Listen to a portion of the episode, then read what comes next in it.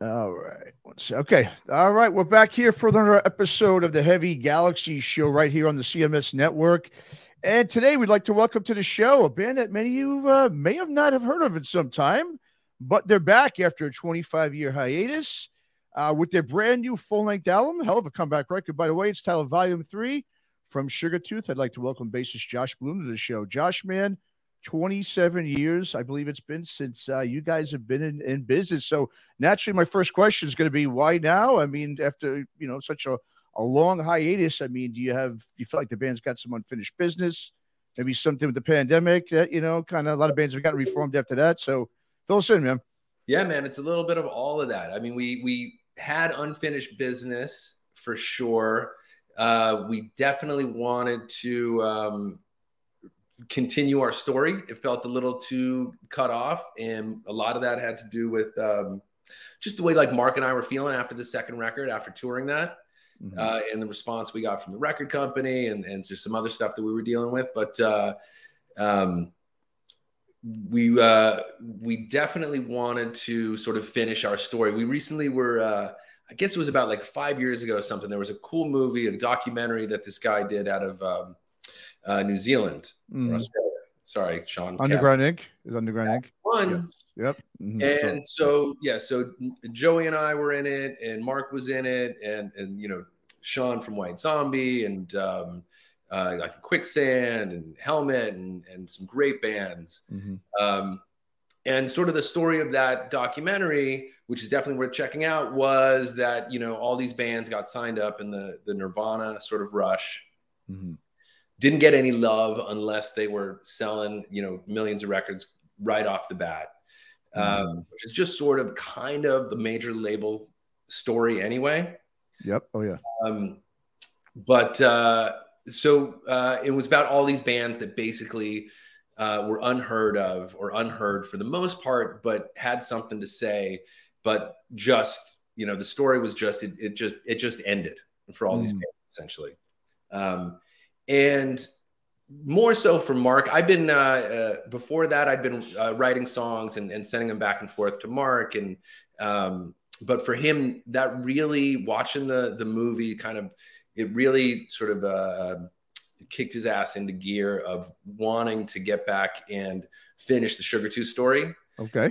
Um, didn't want to leave it as just okay. This sort of you know they were a band that, that got swept up only because of this Nirvana rush um, and then they didn't, you know, they didn't sell millions of records. So then it just all ended. And we didn't see ourselves like that. Um, uh, you know, we, we, see our story a, a, little bit differently, and we also see it as uh, unfinished. And the you know, it, it's unfinished because we still have a lot to say and a lot to uh, um, a lot a lot to write.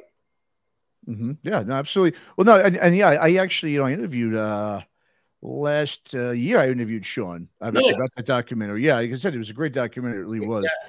And um, and like you said, yeah, you're, you're, spot on. Like you said about really the industry. I mean, at, at that point, everybody was looking. If, all the labels were looking for the new Nirvana in Seattle. That was what they were doing. They were throwing a ton of money. I mean, just at so much and everything. And unfortunately, yeah, like back in the '70s or '80s, you didn't have you know a three to five you know record you know span to to try to prove yourselves and to try yeah. to you know um, obviously develop as a band.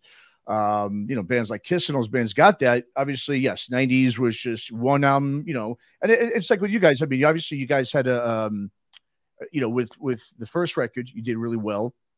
Um, obviously, with Sold My Fortune, did really well. Yeah. And then obviously, it, but like you said, most of the band, same thing. Your second album came out, and if it wasn't, uh, you know, hitting, hitting, you know, you no cylinders that part, then um, hold on a second, Sean. I think that was John. John, yeah, we can hear you, man. You there? You hear us? Can you hear us, John? You hear us? You hear me? Yeah, yeah, we can hear you. Can you hear All us? All right. Hey, Josh. What's up, John? It is a pleasure to meet you, sir.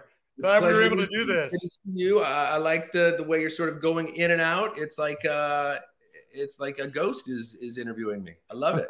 Hold on, let me make sure I got everything off. I'm going to turn all my electronics off. That's sometimes what we got to do in this fucking place. I hear you, man. Uh, all right, let's see if this helps. Okay. All right. looking good, dude. How am I sounding? Uh, you sound Matt? perfect. Yeah, you sound good. Clear. Mm-hmm. Good. We don't have the issue of last last night. Couldn't yeah, be heard last night. No, last it was tricky. Do you, Josh? You know who Mike Varney is? I do. Yes. Yeah, he's a friend of mine, and so we had him on the show last night. Nice. And uh, and he was using his cell phone. Okay. And uh, he had a speaker, and so there was like this. I don't know. Have you if you ever listen to it, Matt, to see how bad it is, or? Yeah, it actually came out fine because this this StreamYard we have actually gets rid of all that when you when you put it all together. So oh, that's cool. Yeah, which is cool. It's, it's special. Yeah, so we're we're all good. Yeah, so it was it was just you know predict. I could only hear it when Matt was saying things, and it was like, yeah, yeah. Oh no, mm. but uh, yeah, fun stuff. Fun stuff, man. Love yeah. and glitches. oh, yeah, technology is great, and but yeah, yeah, it happens. That's just the way it is, man. For sure. Well, thank yeah. you so much for coming on and uh, hanging yeah. out with us a little bit. My pleasure. My pleasure. Thank you for having oh, me. Yeah. So I'm gonna. I'll just finish up this question, John, and then I'll I'll, I'll hand it off to you here. Okay. We, we're about two, just two questions in. So yeah. So um, like Sean, as we, I mean, excuse me, uh, Josh, as we were saying, you know, like you said, that essentially pretty much happened the same to you guys, correct? I mean, after that second album, it didn't sell what it, I'm sure the labels wanted to, and then boom, they just dropped you like a hot potato. I mean, is that pretty much what Geffen did, pretty much with, with Sugartooth at that time? A hundred percent. Yeah. Um, you know, we did uh, that first record, which is behind you and looks fantastic, by the way. Okay. I love the wallpaper. Uh, that's um, yeah. Mm-hmm. yeah. Uh, the um, you know we did uh, we had some good success with that record and sold my fortune single. But even that um, with all that we had with the sold my fortune single and we were on the road too you know pushing that record and, and touring before that record and after that record we would we would be on the road for like 300 days a year. And so we were really dedicated to you know to the music and to the band and getting out there. And um, but even though with all that and the success of Sold My Fortune, they released a second single, which was Tuesday Morning from that record, which hmm. which I love that song. It's a fantastic yeah. song, and but uh, it didn't take off within you know two weeks um, of right. of the release, and so they were like, "Oh fuck it, let's just you know." Let's throw it at Jackyl and see what happens. You know, throw money somewhere else, and um, Yeah. We around. Yeah, I remember that era. the chainsaw. Yeah, totally. I even bought the album you know, back then. I, we should have had a chainsaw. There's no doubt about it. We, yeah, you know, yeah, somewhere around here. Yeah, you could have it hanging on the wall. You totally, know? totally. Uh, you know, so it was. um It was. uh the reality of the situation, we knew, you know, we kind of knew it going into uh, what record labels do with baby bands and how they treat them. We we we grew up in LA, um, mm-hmm. you know, so it was around the the scene and the music business since I was like 13, essentially, and so I knew, I knew that like yeah, when I was 13, I was um, I lived down the street from the Troubadour, so um, which was all ages. So I would first show I ever saw in 1983 when I was 13 uh, by myself at the Troubadour was Wasp and um, oh nice. I can't remember who else it was, but it was the Heavy Metal Blood Drive. It was amazing. The second one was Slayer with the uh, Armored Saint opening. Nice. Oh my insane. God. That like I mean like Wasp blew my mind, and then I saw Slayer in the Troubadour, and I was like, what the fuck? Now, now how old are you, Josh? I am now 52. Okay, and I'm yeah. 54, so we're very uh we're, yeah. we're right meat and potatoes Gen Xers. totally. So I get yeah. the metal. It, it, it, was just we are so lucky to be in high school in the 80s. I would say. Yeah, like, so too. Music, it was the best metal, and you were even in junior high, and it was just yeah. metal was at this peak It was insane, right? You, I mean, you had Judas Priest and you had Iron Maiden, and then you had all this stuff coming out of LA that was sick, and um, yeah, it was it was a good time, and especially I was really fortunate to uh, born and raised in Los Angeles, strictly for my metal taste and you know wanting and and my yeah. ability to go to Troubadour to see shows every weekend. But oh, it certainly, yeah, I mean, it changed my life and changed the, the way I saw my life going for sure. Uh, possibly to my parents' chagrin. But they did actually. They dropped me off at the Troubadour and then would drive around the block just to make sure I was. Wow. Nice. oh, that's caring at least. Yeah. Totally. No, I mean, my mom used to- when I was when I was 13, I um uh, I, I auditioned for a band that was uh, like a Metallica cover band, and I didn't know any Metallica songs really. I knew how to play uh, "Paranoid" by Sabbath, um, but uh, for the most part, um, that was all I knew. And, and he drove me out. It was like an hour drive to go to this this this band's house, oh. and he took me there. You know, like five minutes in, this band was like, "You suck." like, eh, oh, what are you gonna do? One That's day I'll wild. be back. Did you ever run into Slash back in the day? I mean, he grew up in California and uh, L.A. and his, maybe in Hollywood. His brother Ash uh, was sort of in the same friend group, um, and then um, Slash grew up with uh, with Dave Kushner, who um, is mm. one of hmm. Joey's best friends, who was in Sugartooth for a minute. Um, who he replaced Tim in Sugartooth um, on the, the, the tour for the first record. Um, but uh, yeah, we had a lot of mutual friends, but I never really uh, got a chance to hang with him. Yeah. I saw him a lot. I went to the Troubadour. Uh, to, I, it's always the Troubadour uh, to see uh, Guns N' Roses like 85, 86 when they first started. And um, that was insane because they would have like, they would play a, a Jumping Jack Flash cover and at that point, they would have two girls like in lingerie get up and start dancing. And, you know, I think I was 15 at the time. And it just, that was like Slayer blew my mind. And then the girls in lingerie dancing to Guns and Roses completely blew my mind. So that blew your pants, really. Not that's, that's, it's amazing, Josh and Matt. It's amazing the visuals we have that are attached, the music in like our lives.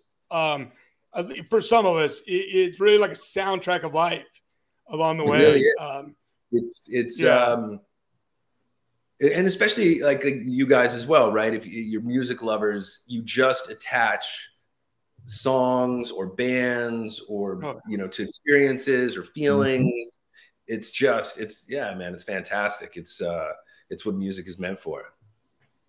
Hundred percent. Sugartooth I mean, Sugartooth for me, the visual, uh, it's during an era. I graduated college in '92, and okay. I lived at the beach. I'm an East Coast boy, uh, so I was born and raised in D.C. area, Virginia, uh-huh. and I went to college in North Carolina, East Carolina University, and uh, after that, lived down in Hilton Head, South Carolina, and that's where all once Sugar Sugartooth started happening. Somewhere I don't know. To me, it's 92, 95 in that area. And I was just like, holy shit. I mean, and Beavis and Butthead, yeah, I think yeah. was where I found out about you. I mm, mean, for sure. How did how did that happen? Uh, that was, where did Beavis was, and Butthead? How did this happen? that was dumb luck. And uh, uh, what, what was interesting, actually, you know, about the Beavis and Butthead thing is they were such a crazy phenomenon, as you guys know, right? They oh, yeah. they came out and were talking shit about bands, or they were glorifying bands, and the bands that they they trashed kind of got destroyed, right? Yeah. Oh yeah. Right. Like I think Kip. Somebody was telling me the Winger. yeah. Mm-hmm. Credit Beavis and Butthead for ruining that career. Yeah. Maybe. Mm-hmm. Um, and like White Zombie, their career was just propelled yeah. yep. by by Beavis and Butthead. And what was interesting was um, Beavis and Butthead when when White Zombie uh, got the notice. That was Beavis and Butthead was on like three o'clock or four o'clock in the afternoon after school. So when kids come home, they see it, right? And back then, like MTV was what you were watching. Um, and so kids mm. would come home from school, put on MTV, Beavis and Butthead would be hilarious.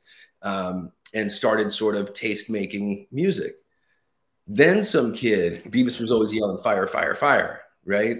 So mm-hmm. then some kid ended up lighting his house on fire. I don't know if you remember that. Yeah, I remember this. Yeah. Mm-hmm. And so MTV had to move the show from afternoon to 10 o'clock at night. Mm-hmm. So when we got on to Beavis and Butthead, it was at 10 at night. So it didn't have the same the same reach. But it's amazing how much how much effect that it did have because it's still to this day, uh, people are like they know sold my futon more than they know sold my fortune. Mm-hmm. Well, you know, Fo-chun, right? Fo-chun. yeah, yeah, and they're right about that. He is saying Fo-chun. but uh, but so yeah, so that was just something where we weren't expecting to be on there, and then when we found out that we were going to be on there, we were scared shitless because we didn't know what they were going to say. Mm, yeah. Um, so we were right. pretty pretty ecstatic by when we saw that they they thought we rocked. So that was that was that was nice. Um, but, but Matt, how did it happen? What's that? How did it happen? Like, how did they find out about you, or did, did your manager or label submit to them? I mean, there's got to be a rhyme reason how someone I would. I would, yeah, I would imagine that the label was submitting things. You know, uh, it's possible that the label submitted us, but it's also possible that just sort of anything that was going and um, and being serviced to MTV at the time, um, huh. especially rock stuff, was was showing up for them. Um, but I don't know. Mike Judge did us some some serious solids. He would put us he put us on the um, uh, the Daria show. Remember that show Daria he had? Mm-hmm. He put us on that show um, in the soundtrack a couple times. Uh, I believe like Sold My Fortune would be playing whenever the Hesher would roll up, you know, like the beat up car. Mm-hmm. Sold My Fortune would be playing. Mm-hmm. I'll take it. That's awesome. I had that car. Good. Um, so so yeah so, and i've never met mike judge or heard him talk about us or anything like that but he really uh he, he helped us out a lot for sure wow yeah. that's really unique yeah, it, it was. Yeah, it was. It was. It was crazy. Um, I, and then Matt, your point. I, uh, uh, oh, sorry, John. Mm-hmm. No, you go ahead. Uh, I realized that I got off on a tangent about the, me going to the Troubadour when I was 13, uh, when I was supposed to be talking about um, uh, uh, major labels. so, uh, so yeah, so like, so so back to that point after you know if you if you weren't hitting within a few weeks or they didn't see the kind of uh, response that they wanted or were expecting. They just they pulled the tour support. And so mm-hmm. um, so that was tough. I mean because it seemed like we were doing everything right everything was going our way. Uh, i'm sure we made a lot of you know sketchy decisions along the way but um, but that was uh, that was a tough thing to sort of uh, deal with. And then when we got back uh, from tour Danzig approached Joey to uh, to join the band, mm. and then so that oh. made it even to uh, to get the second record going. Yeah, find a drummer that could replace Joey, which is that's true. Yeah, good luck with that. yeah, I know, right? yeah. Well, I mean, what I find interesting too about Sugartooth is so you guys originally, I believe, started out about 1990, I think it was around that time, right? Uh, we started um, 91, like around mm. 90, 91, I was playing. We were essentially a band called She Died. Okay. With a different singer.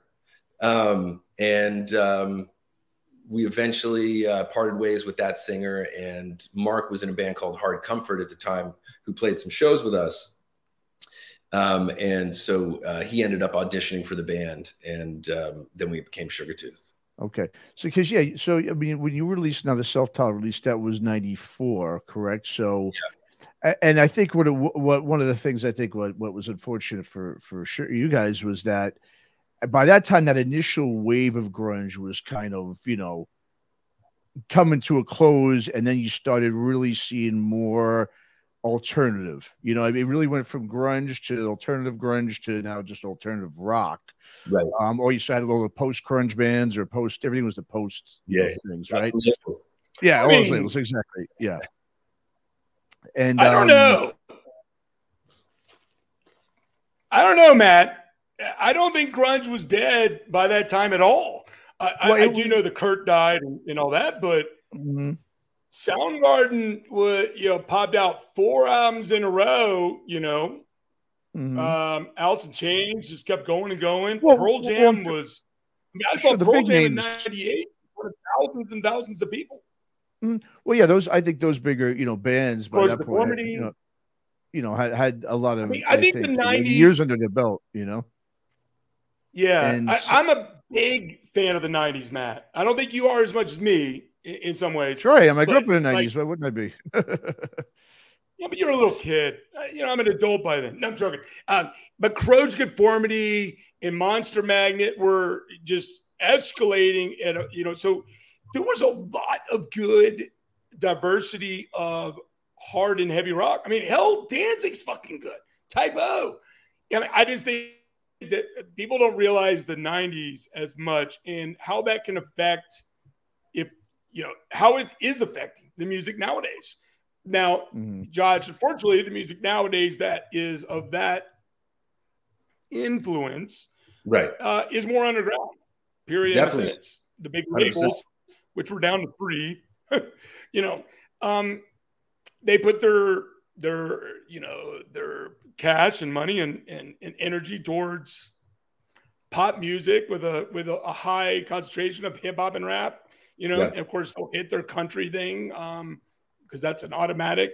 And you know, it's I mean, rock and roll is not dead, but uh, we've done everything we can in America to do it. you know, it's it's crazy. Because, we because, definitely have. I mean, really, like your album, your new album is really good. People need to hear it, but it costs money to be heard. It costs money to be heard. No, it's uh, it's interesting, right? Because because we're figuring out how to promote the band at this point in time. Um, you know, in and in this sort of uh, um, like you guys are saying, uh, it's it's not rock music, hard rock music isn't you know on the radio. It's not on tv it's not being put in movies or really video games that much. It's just it's hard to find. It's something gone underground um, and trying to promote a record without uh, a major label for us which is this is the first time we've ever done that because um, we never had really outside of like writing the songs going out on the road, playing every night, doing as many interviews as we could, meeting as many people as we could. You know, outside of that, we had never really had any experience on how to promote. Um, so now we're trying to figure yeah. out how you do it in this new age, you know, where it's uh, everybody's, you know, sort of scattered around the internet, whether it's, you know, Facebook or Instagram or Reddit or YouTube. Um, we're finding out a lot of people don't stream music. which was wild mm. to me. So you know, we're gonna make well, some CDs. Yeah. People people oh, asking yeah. for CDs. and it it I was Absolutely. talking to somebody from from disc makers or disc masters, whatever it is. Mm-hmm. Um, I should probably find out. Uh, you know, about getting some CDs printed up uh, to to to meet the demand that we're getting, and uh, it just sort of it's the easiest way to make money, John. Yeah, I guess so. It, but it's, it's the easiest way surprise. I haven't had a CD player in 10 years. I don't think. That's all right. You know, like you might them even. CDs. People literally but, collect uh, CDs. yeah, no, no. It turns out like it there's a whole bunch of people out there that that's their their their their platform of choice. And that's that's that's great. Um, so we're gonna, you know, we're gonna try meet that demand and we're gonna, you know, get some CDs made and we're also getting vinyl made for volume three. We're also working uh, trying to get the masters for the first two records from Geffen, which is Universal now, oh, cool. okay. uh, so we can uh, release the first two records on vinyl. So hopefully that'll um, get resolved pretty soon. Very cool. Yeah. Very cool. Yeah. So, yeah. So so back to the point of trying to promote a band uh, in this day and age, finding out how where your audience is in all the different places, finding that audience again um, you know, and getting them music that they could hear, whether it's, you know, streaming on any one of the platforms that they may subscribe to or not subscribe to, or a physical format, um, is for, for sure challenging. Mm-hmm. Um, this is not, we're not expecting volume three to be the last record that we make. Um, so it's also sort of a um, you know a, a, learning exercise on uh, how we're going to approach the next one. Sure.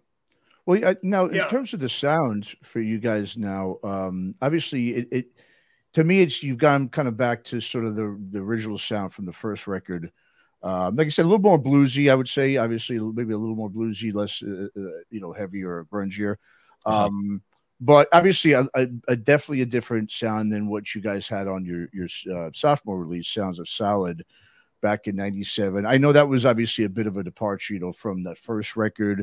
You guys uh, had the Dust Brothers, and that was kind of the the point I was getting before when when things started getting alternative in the mid to later '90s you know, obviously that's where things are going. I mean, obviously uh, the Dust Brothers worked with Beastie Boys and Beck, so that was really what was kind of, you know, I guess the real, you know, that was kind of music that people were really getting into. Obviously, that was all over the radio.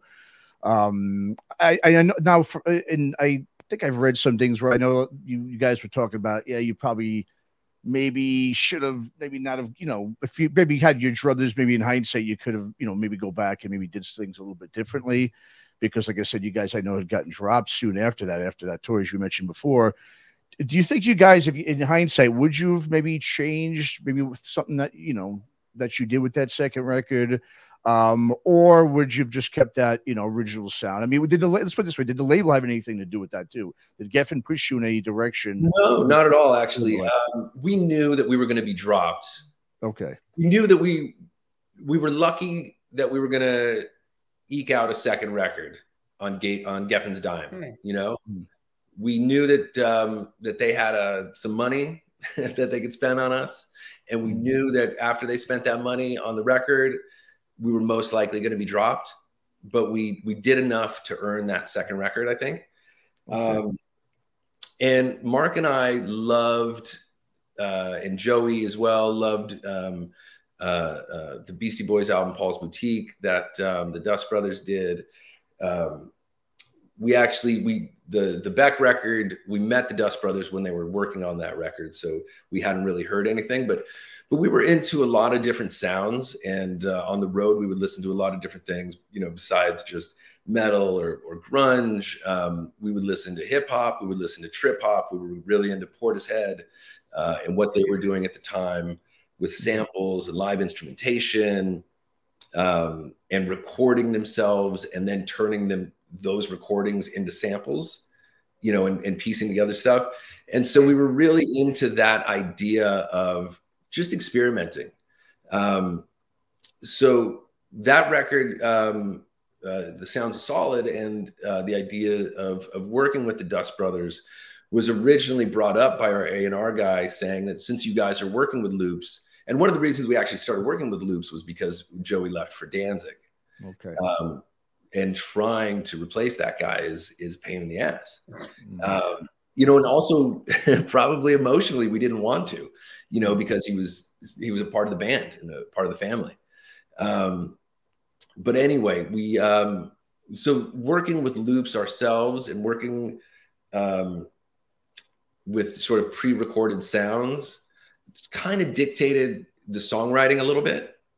Um, we also we actually we before we started um, going that route, we we we did have another drummer and another guitar player, Tommy Southard from uh, from Godspeed.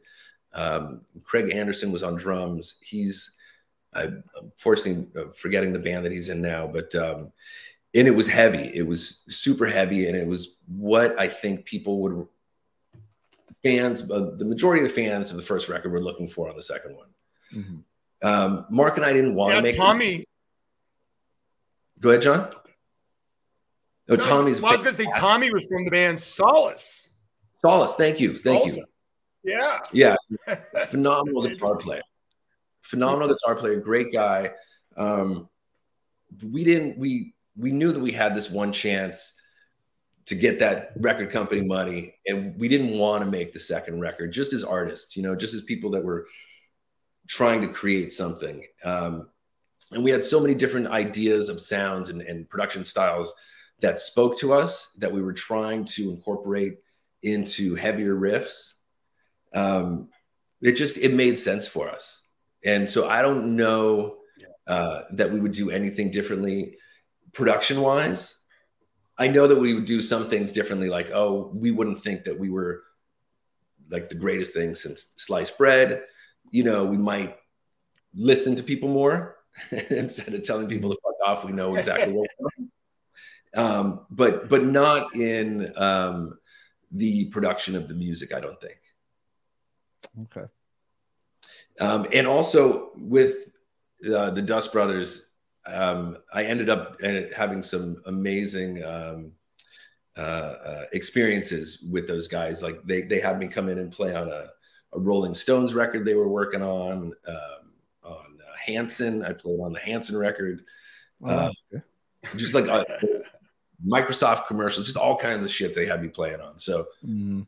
wow. so just as a bass player and a studio yeah. musician, I was like, all right, I'll take it. Mm-hmm. And I, and I think um, we did some fun stuff, you know. And it's it's it's what's really cool now, guys, is that I'm hearing from people. I always thought everybody hated the second record, but hearing from people uh, coming out, um, some people are saying like that's their Sugartooth record. You know, the majority okay. of the, the, it's the first record is is Sugar mm-hmm. Tooth for them. Yeah. Uh, but it turns out that there's like a whole, you know, the whole group of people yeah. uh, that love the sounds of Solid.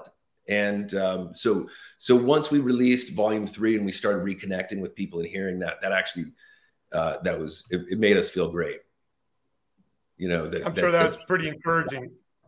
For sure. I really 100%. think that that second album was uh, a grower, and and I think there was a sometimes you know when a second album comes out or a follow up album from something that was you know at a, at a, at a high level, there's a shock and a disappointment for some. That's just the way it is. Yes. I, am one of those guys many times. I have both albums, yeah. but you know, and I I think uh, there's times where I've gone literally years without barely listening to that album because I was with a certain album and because I was mm-hmm. disappointed. Mm-hmm. And then all once I'm like, you know what? That's pretty fucking good, actually. And I think that uh, we're you know we're emotional beings, you know, and we want to hear the the stuff we want to hear sometimes. So it, it's fascinating uh, how all this works cyclically for you. Now, I want to talk about being on the road. Okay. And what do you what was your favorite tour that you went on? Oh man, uh, I'll be honest. I don't remember a lot of the touring. um, but uh, I really loved the tours um, on that first record. Um, like we were uh, we went out with Stone Temple Pilots. That was pretty fun. Uh, it was right as they were uh, breaking. I think Plush was was their big hit um, mm-hmm. on the mm-hmm. first record, and it was right as as Plush was taking off. Um, and and so and they were they were great and so it was a lot of uh, a lot of fun watching it was a trip and also kind of like a, a, little bit of a jealousy thing like oh shit they're going to do this you know and, and they're right. going to do that. Um, so but uh, we had a lot of fun on those tours and just um, uh, being in the van. I enjoyed i enjoyed having a bus but i enjoyed the experiences in the van more i think. Huh. It, they were just That's it was it was just yeah it was just a little grosser and a little more debauchery um, in the van. uh, you know, and it, it, was just a little more raw, you know, than because uh, you're yeah. driving yourself and it sucks at the time, right? But in in retrospect, I, I did. I really enjoyed those experiences. And then you're just like, you know, some some some fans take you to their house and it ends up in the middle of the woods somewhere and you think you're going to get killed and uh, you end up don't you're not getting killed and so that's exciting. Um, so yeah, those those early tours where we were just really sort of um, slugging it out uh, on our own was was was a lot of fun. What was the weirdest matchup that you ever had? Like on a bill or some of the weirdest um, don't have to be just we played with Deee-Lite in uh, oh, wow. yeah right in uh, Minnesota, I think. Uh, that was really bizarre. Um, you know, and, on, on, uh, and we opened for Slayer once in Mexico mm. in uh, Tijuana, and that was nuts. This place, uh, this this place called Iguanas, and they used to call it like oh yeah, Thunderdome. You know, like uh, Mad Max. Mm-hmm. So there was a second story, and there was no guardrails or anything. Mm-hmm. We're just jumping off the second I've been there. into the pit. It was wild, man. Yeah, there's a lot of uh, hardcore and punk shows there back in the day, and I was yeah. huge for that. Yeah, yeah, and and so like uh in five songs in, and I think at the time we only really had five songs too, but five songs in, they just started chanting Slayer, and we were like, "Peace." Smart. you know, yeah. And you were happy because you got to watch Slayer after that. and we got to watch Slayer after that mm-hmm. too, so that was pretty cool. Um, and uh, yeah, I learned that Sugartooth was Dientes de Azúcar that tour. so that was cool in Spanish anyway. Um, yeah. So, uh, but yeah, we, we had some weird bills. Um, those are the two that, that that pop out. And the Slayer one was like, you know, that was like a bucket list kind of bill, but it was just weird. Yeah. You know, you're not really wanted, right? You know, by the audience. They were, uh, for the most part, they were great. And I've actually heard from some of those fans that were there when we uh, when we released the new record. Um, that they loved the show, but it just felt like, all right, we gotta we gotta get the fuck out of here before we get killed. All right. what was the biggest show you ever did?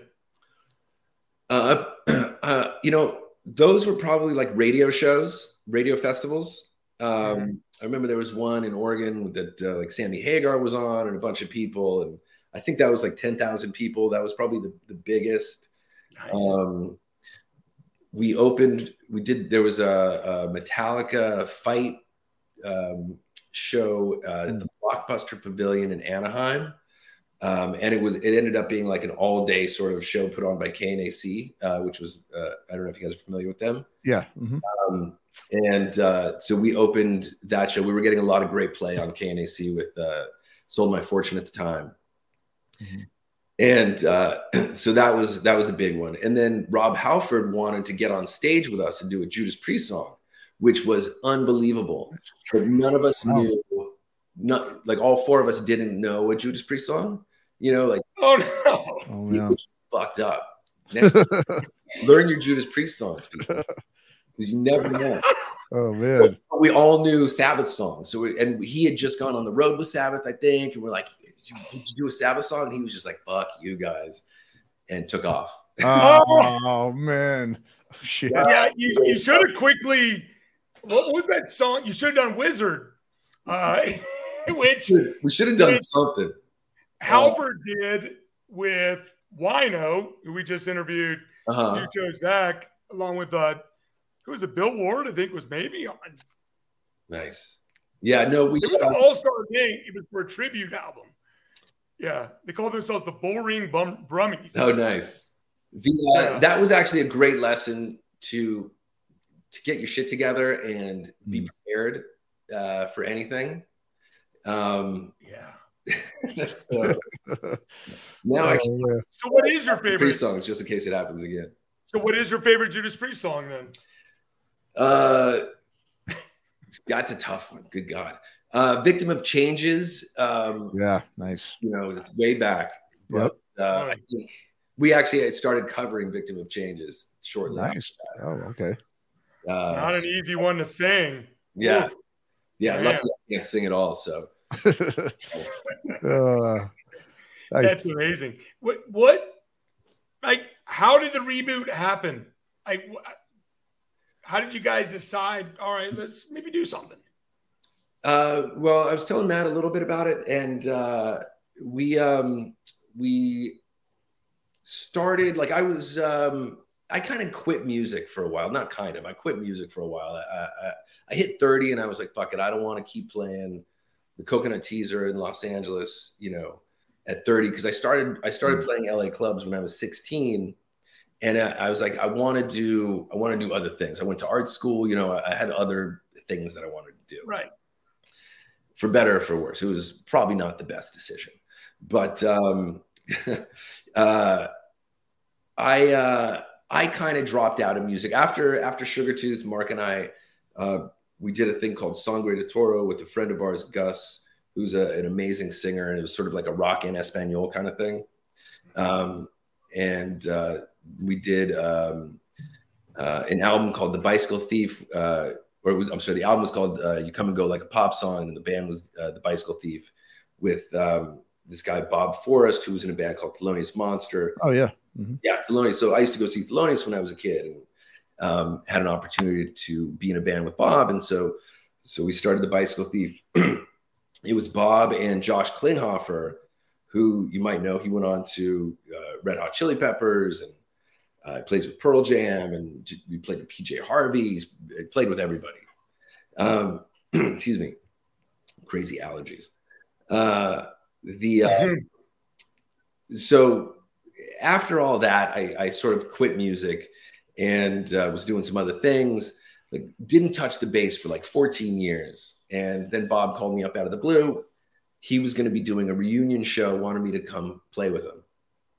And so it was going to be something where it was the Thelonious Monster songs and Bicycle Thief songs and some of Bob's other solo stuff. And so I ended up playing the whole the whole show with him. It was like 20 songs or something, and uh, it just sort of reignited my love of music and and made me realize that I I kind of I kind of messed up. You know, it's one thing to take a break, and it's one thing to just put something that you love and was such a big part of your you know aside and sort of away uh, so you, you, so kind of like i put it away so i couldn't see it you know mm-hmm. uh, yeah light out of mind so um anyway after that i just was reignited and i started writing songs again and actually the first song that that i um that i wrote after that was Salt and sea which is on this record mm-hmm. um and uh so I started sending some songs uh, to Mark. I think I wrote "Buried" around that time as well, at least you know musically.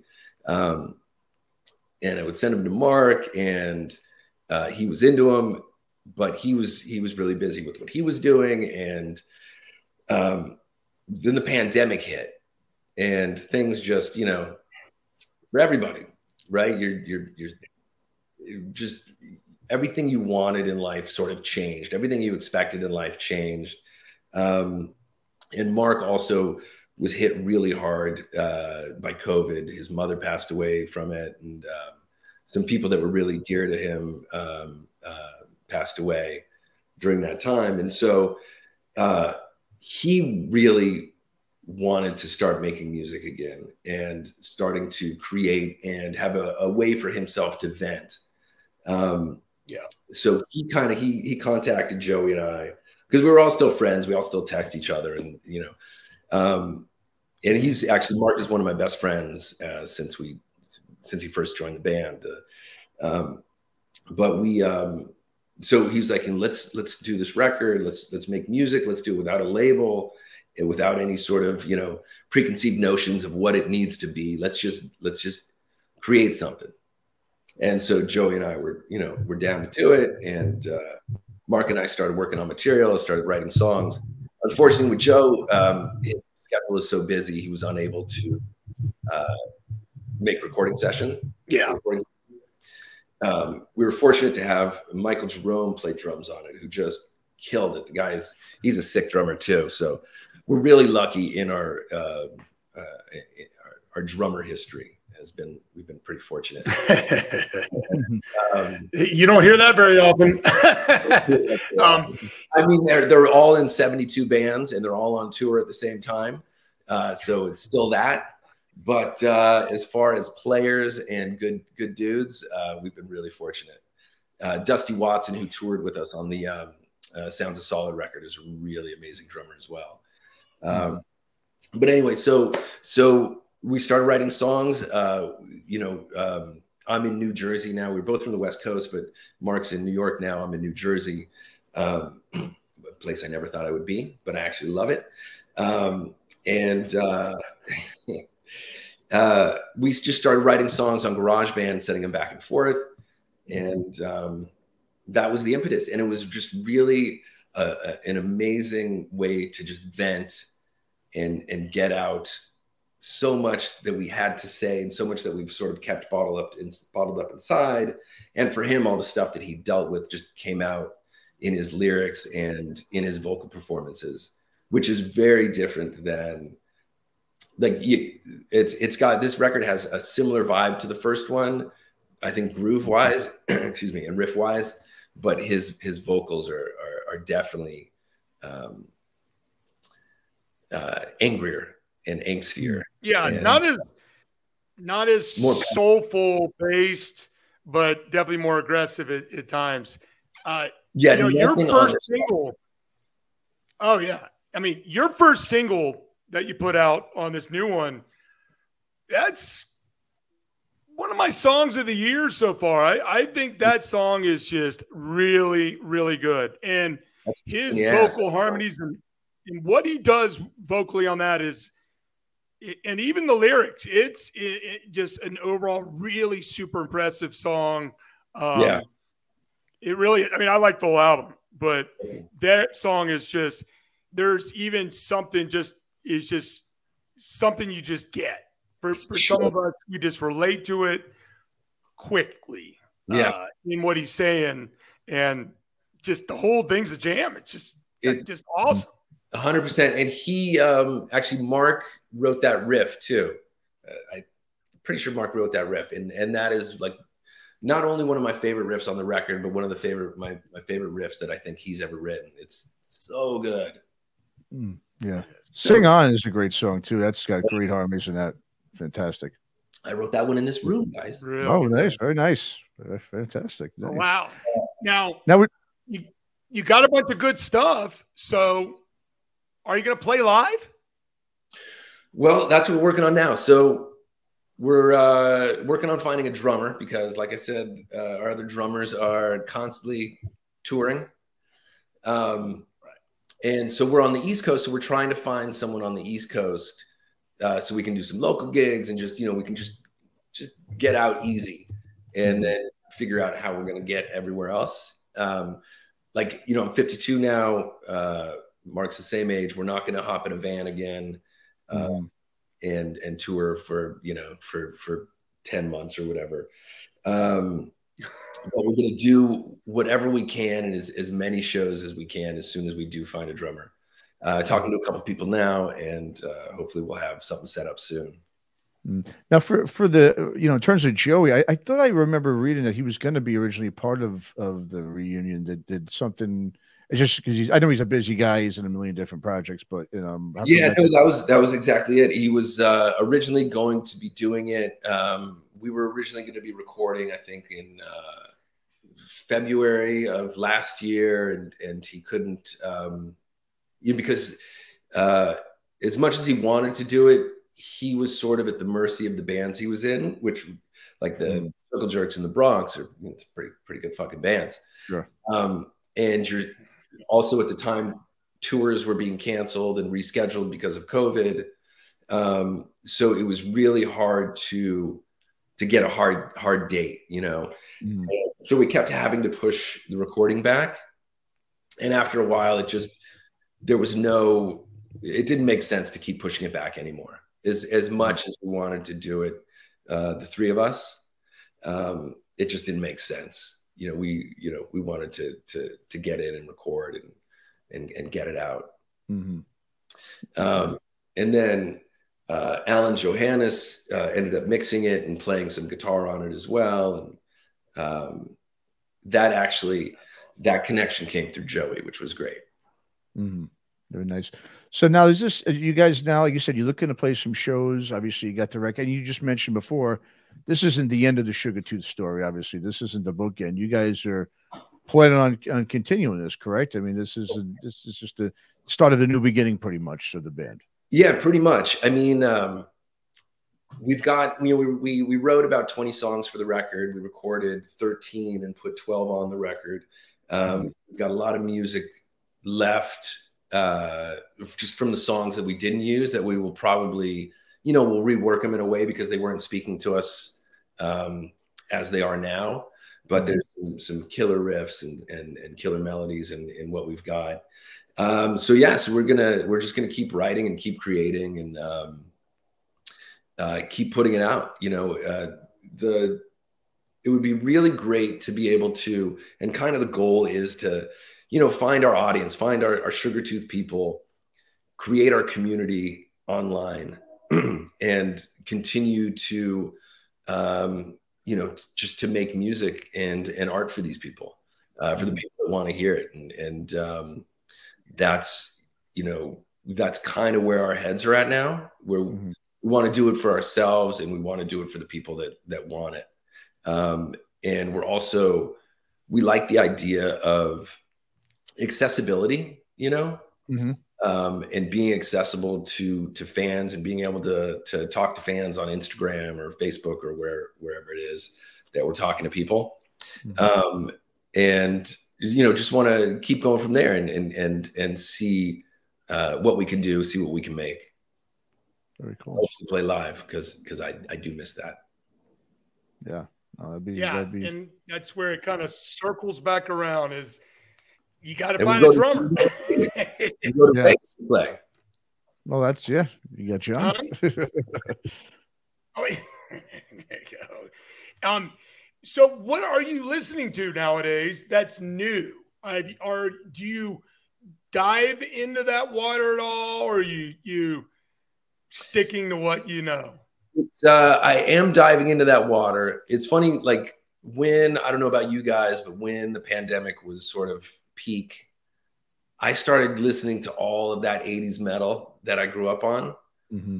I don't know if it was just like a comfort food kind of thing. Like I needed a sense of stability, you know. So I started, you know, I started getting way back into heavy into Dio again, nice. records and and you know like old Sabbath stuff. And I mean, I never stopped really listening to Sabbath stuff, but um, new stuff, uh, IDLES are you guys, uh, you know, IDLES? I D L E S? Mm-hmm. Yeah.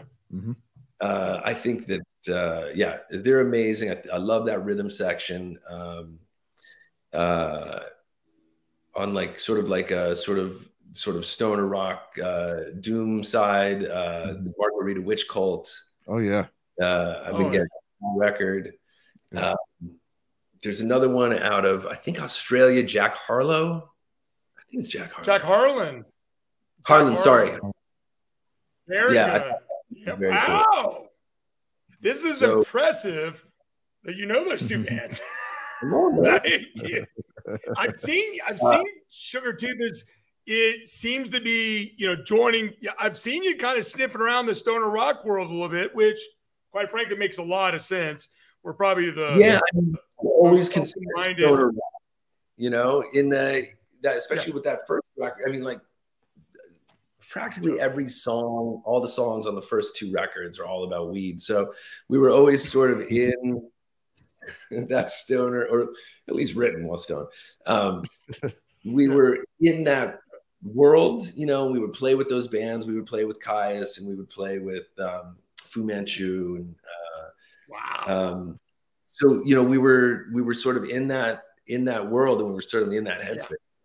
Yeah. Um, so it's just, yeah, those are, some of the things that that uh, have been speaking to me. And it's interesting that you say that too, because I think that's on Facebook that you're seeing that.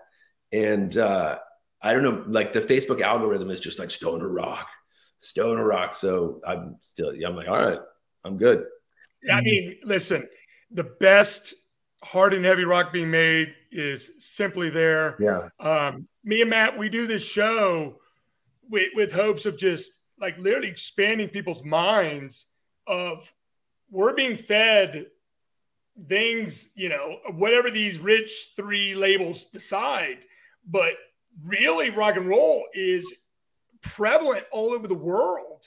For sure. And mm-hmm. it's just not being given. And it, it's literally amazing stuff. I mean, we kind of feel like, you know, Rival Sons is kind of like, you know, a cousin that just moved up the ladder. I mean, literally it fits. You know, it's blues based. It's good vocals. I mean, I, I prefer the good vocals side of of stoner rock. I, am not a screaming uh, yeah. or a grunter kind of guy. Um, and you know, guitar based, and you know, songs that can be catchy. Uh, it's just we're amazing amount. So Matt and I do this, you know, with interviews from legacy stuff. You know, we've had Kenny Hickey recently from Type O Negative, who uh, he's got a new project nice. with Kirk uh, from Crowbar. Uh, you know, and it's going to be rock. It's not going to be, you know, it's going to be Kenny singing, you know, mm-hmm. and you know, we, in Wino and all that. So we we love. I, I to me, Sugartooth was a no brainer. I'm like, I, these guys are awesome. I got a buddy Scott um, that is just as big a fan. He was an LA guy even when you guys were out there, nice. uh, and saw you. Probably met you, and um, yeah, we just feel eh, for some of us, we feel like just come here, let's help you, let's help these guys out. Yeah, because, no, and you deliver. I mean, I wouldn't do that if your music sucked, quite frankly. A lot of us wouldn't, mm-hmm. you know, yeah. if it didn't speak to us. Um, because there's a lot of stuff that comes out that Matt and I aren't going to play. You know, they might be nice to us. People butter us up all day long, but you know, there's only so much time you, you can play, and that's just even as a consumer. There's only so much time you're going to listen. Yeah. And uh, it, it's a tough world out there. It's ADHD world for sure. And um, but Sugartooth, it's just so good to have back. Yeah. And then wow, to hear you say you guys played with Kyuss. Yeah, we played with Fu you. Good God. and it was funny. Yeah, there was. I remember there was uh, one show we played with Kyuss. Uh, I think it was in the desert somewhere. Um, and Joey broke his snare on the first song, and Kyuss wouldn't let us. You know, we were like trying to borrow a, a, a snare drum, and Kyuss was like, "No, nah, fuck that. we need our snare drum. This guy's gonna break it." yeah, well, and then Joey went on to play with with Josh and a yeah, yeah, mm-hmm. yeah, yeah. That's that's wild stuff right there. Yeah, uh, I mean, it was, it's just uh, one big community it, it, really i mean it was it was a cool time to be playing you know in la like um i think our first show one of yeah our first show i think was with rage against the machine um at a small club. You know we played with them a couple times. Um white zombie um I don't know that we ever played with Tool, but like basically all those bands around that that time that were coming up, we played with, and then we would go down to to Palm Desert and play with uh, with Kyuss and Solar Feast and um, uh, all these these cool bands. So uh, it was really, you know, in backyard parties in the desert, and it was just a really a really cool time, uh, and uh, just uh, around a lot of music fans, and and some of those um, the guitar player for this band Solar Feast that we used to play with a lot filmed all these amazing shows. Oh, nice! And he's got a YouTube account called Horns. I think it's H O R NSS. Um, he's got you got to check out the videos he's got. I mean, I will. Know, Kyuss at, at, small clubs, you know, Sugartooth and Fu Manchu, and just uh, all these amazing bands from that time. So it's pretty cool. That's awesome.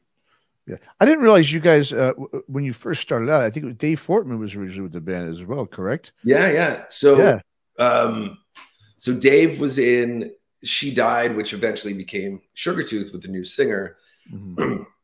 we met Dave. So Tim Grews, the um, the old guitar player that was on the first record, uh, he knew Dave from Louisiana, and uh, and Dave had come out to L.A. and so he joined the band. Um, and then Mark joined the band. Um, we got signed shortly after that to uh, Capitol Records. Okay. Um, once we got signed to Capitol Records, the guy I think who uh, who was acting as our lawyer was managing Ugly Kid Joe.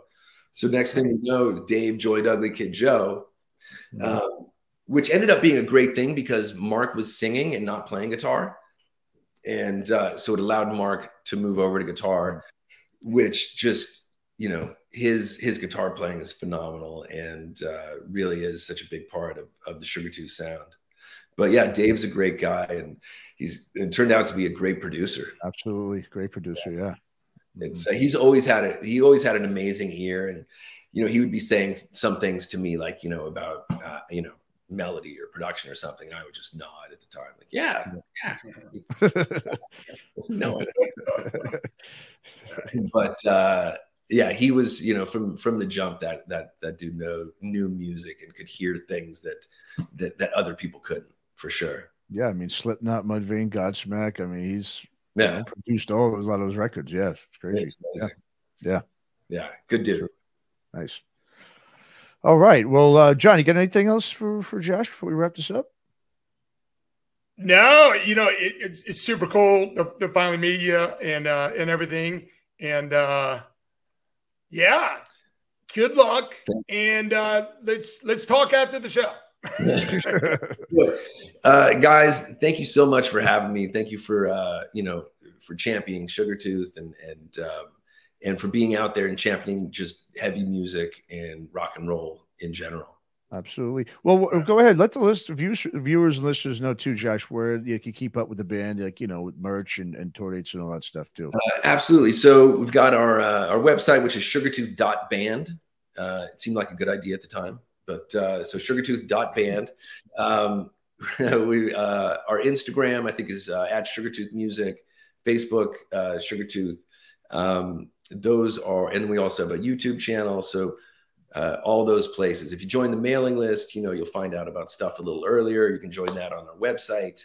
Um, but yeah, like uh, we've got uh, CDs coming, we've got vinyl coming, uh, new music coming, uh, all kinds of stuff. Mark's an incredible guitar collector. Uh, we've got some videos about all his ridiculous guitars nice. um, coming out. So we've got just a, a, lot of stuff coming. Fantastic. All right. Well, Josh Sugartooth, thanks so much, man. We look forward to hopefully seeing you live. That's uh, absolutely the hope.